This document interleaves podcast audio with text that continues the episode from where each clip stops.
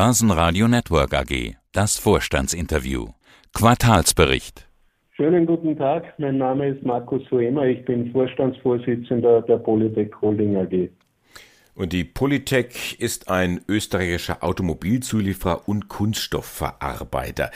Wir schauen uns die Zahlen zum ersten Halbjahr an. Konzernumsatz 285 Millionen, damit leicht unter dem Vorjahresniveau, da waren es 292. Herr Humer, sind die Umsatzzahlen eigentlich in Zeiten wie diesen noch vergleichbar? Nein, die Zahlen sind nicht mehr vergleichbar, dadurch, dass es so viele Effekte gibt an Kostensteigerungen, die zum Teil ja auch an die Kunden weitergegeben werden müssen, entspricht es nicht mehr dem Produktionsvolumen. Also so ungefähr würden wir sagen, sind wir mehr als zehn Prozent von dem Produktionsvolumen hinterher zum Vergleichszeitraum, der auch schon nicht besonders rosig war. Wie ist denn die Situation in Ihrer Industrie? Es gab Corona, es gab Lieferkettenprobleme, es gibt Chipmangel, Ukraine-Krieg, Preisentwicklung, Energie und jetzt möglicherweise auch noch das äh, Thema Taiwan. Da gibt es vermutlich wenige Manager, die jetzt gern mit Ihnen tauschen mögen, oder? das weiß ich nicht. Ähm, ja, es ist absolut eine Häufung von Faktoren. Der Unterschied in unserer Zulieferindustrie, in der Automobilzulieferindustrie zu anderen ist es, äh, dass wir doch eine sehr hohe Kundendominanz haben, während es in anderen Industrien genau zu diese vielen Krisen zu eher Übergewinnen führen, weil sie doch Preise am Markt besser durchsetzen können mit diesen Begründungen bei uns ist es genau andersrum. Wir tun uns schwer, das durchzusetzen, was bei uns zur Margenreduktion oder zum Margenentfall führt. Sie stehen unter Dauerdruck, schreiben die österreichischen Pressekollegen. Ich habe es in der Krone Zeitung zum Beispiel gelesen. Was sind denn Ihre größten Herausforderungen momentan? Ja, beeinflusst durch das Absatzniveau unserer Kunden. Also ist ja bewusst, das Nachfrageniveau wäre zumindest momentan höher als der Output unserer Kunden. Das wiederum viele unterschiedliche Einflussfaktoren hat. Aber Fakt ist, bei uns kommen weniger Abrufe an, durchschnittlich weniger Abrufe, diese aber auch vor allem sehr volatil, mit sehr kurzen Ankündigungszeiten von ganzen Werkschließungen, von Schichtentfall. Das ist bei uns wirklich schwierig zu handhaben in einer Industrie, wo wir es gewohnt sind, äh, langfristige Planungssicherheit zu haben.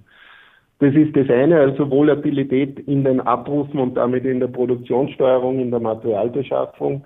Andererseits natürlich die umfassenden Kostenbelastungen aus der Rohmaterialseite, aus dem Energiesektor, das zu sehr hohem Kostendruck auch führt und gleichzeitig in einem Markt aktiv zu sein, wo halt der Arbeitnehmermarkt doch äh, sehr anspruchsvoll ist, es nicht immer einfach ist, unter so hohem Druck auch immer das Personal richtig motiviert zu halten. Also da kommen viele Dinge zusammen. Und das gilt es zu managen, bestmöglich zu managen. Und daran arbeiten wir jeden Tag mit Hochdruck. Also das Thema Visibilität, wie Sie es auch schon nach den Q1-Zahlen gesagt haben, das hat sich nicht verändert, äh, weder zum Guten noch zum Schlechten und einen Ausblick gibt es bei Ihnen dann auch momentan nicht. Verändert hat sich, dass ein gewisser Gewöhnungseffekt äh, eintritt, mit diesen Volatilitäten zu leben, äh, diese Kosten in irgendeiner Form zu haben und halt auch damit ein Bewusstsein zu haben, dass das keine Dauersituation ist, dass die Zulieferindustrie diese Kosten tragen kann. Das hat sich auf jeden Fall verändert. Ansonsten ist es so, berechenbar ist es nicht. Und deswegen können wir auch keinen Ausblick geben. Momentan bleibt ja kaum was hängen bei der Politik. 100.000 Euro nach Steuern nach dem ersten Halbjahr. Ich habe nochmal geguckt, bei Q1 waren es noch 1,7 Millionen gewesen. Also Q2 hat Ihnen da auch zahlenmäßig relativ wenig Freude dann gemacht. So ist es, ja. Ich denke, die ganze Zulieferindustrie oder die ganze Automobilindustrie muss sich die Frage stellen, steht dieses Geschäftsmodell auf gesunden Beinen oder steht es nicht mehr auf gesunden Beinen? Und es ist überhaupt kein Problem, einmal ein Jahr wie das Corona-Jahr oder von mir aus auch ein zweites Jahr, weil es halt eine Halbleiterkrise ist, einmal durchzutauchen und halt zu akzeptieren, dass der Kunde die höhere Marktmacht hat als die Zulieferindustrie. Man muss sich aber auch einmal vor Augen führen, wenn ich dauerhaft keine Gewinne mehr erzielen kann und nur überlebe, dann wird die Investitionsfreudigkeit enden wollen sein. Und das gilt Investitionen als Unternehmen, das gilt Investitionen in Unternehmen, also von Investoren, das gilt für Finanzierungen.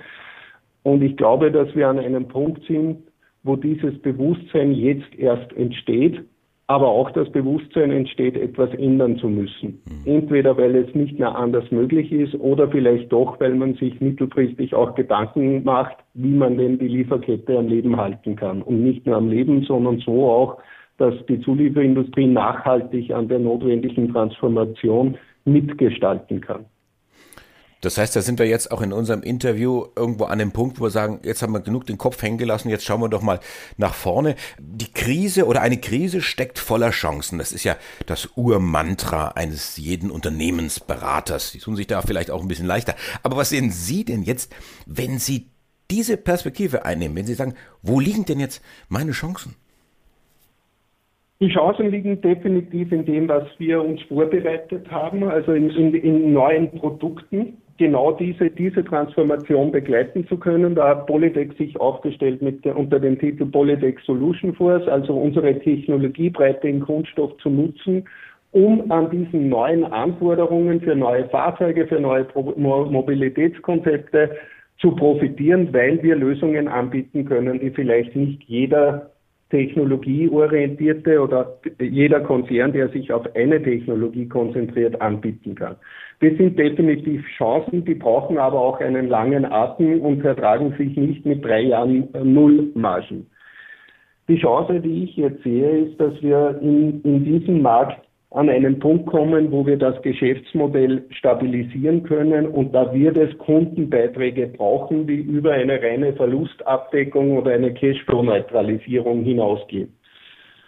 Und wenn das dauerhaft so ist, dass die Volumen nicht mehr erzielbar sind, und ich glaube, der Zeitpunkt ist überschritten, wo man einfach darauf hoffen kann, dass die Volumen schon von selber wiederkommen, dann wird man sich auch damit befassen müssen, wie man denn diese entstandenen Sonderkosten bei der Zulieferindustrie decken kann, damit die nachhaltig auch die Chancen nutzen kann, an dieser Transformation mitzuwirken.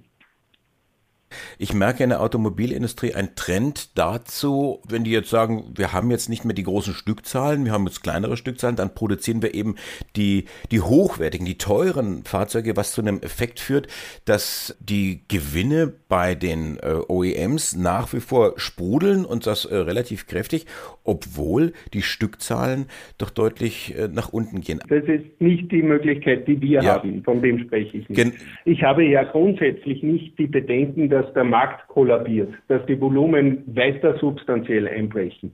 Die Frage ist einfach, auf welches Umsatzniveau stellen sich die Industrie ein, welche Kapazitäten stellen wir ein und trauen wir uns zu, diese Kapazitäten zu füllen.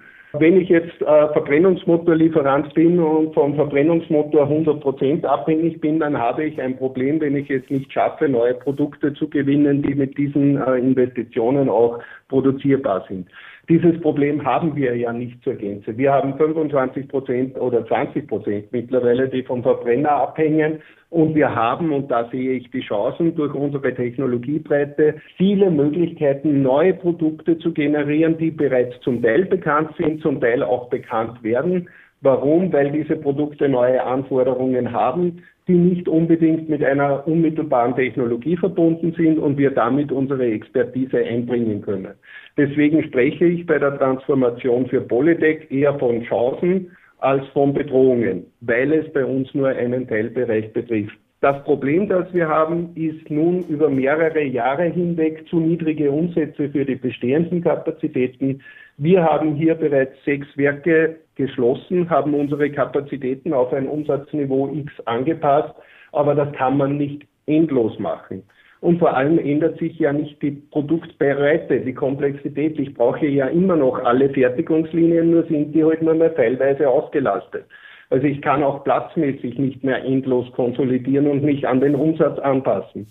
Deswegen der Punkt Geschäftsmodell, schaffen wir es, diese notwendige Infrastruktur nun auf nicht mehr ganz so hohe Stückzahlen umzulegen und das bedingt mit Sicherheit einen Schulterschluss zwischen Kunden und Zulieferindustrie. Der CEO des österreichischen Automobilzulieferers und Kunststoffverarbeiters Politik, Markus Huemer. Dankeschön für dieses Interview zu den Halbjahreszahlen.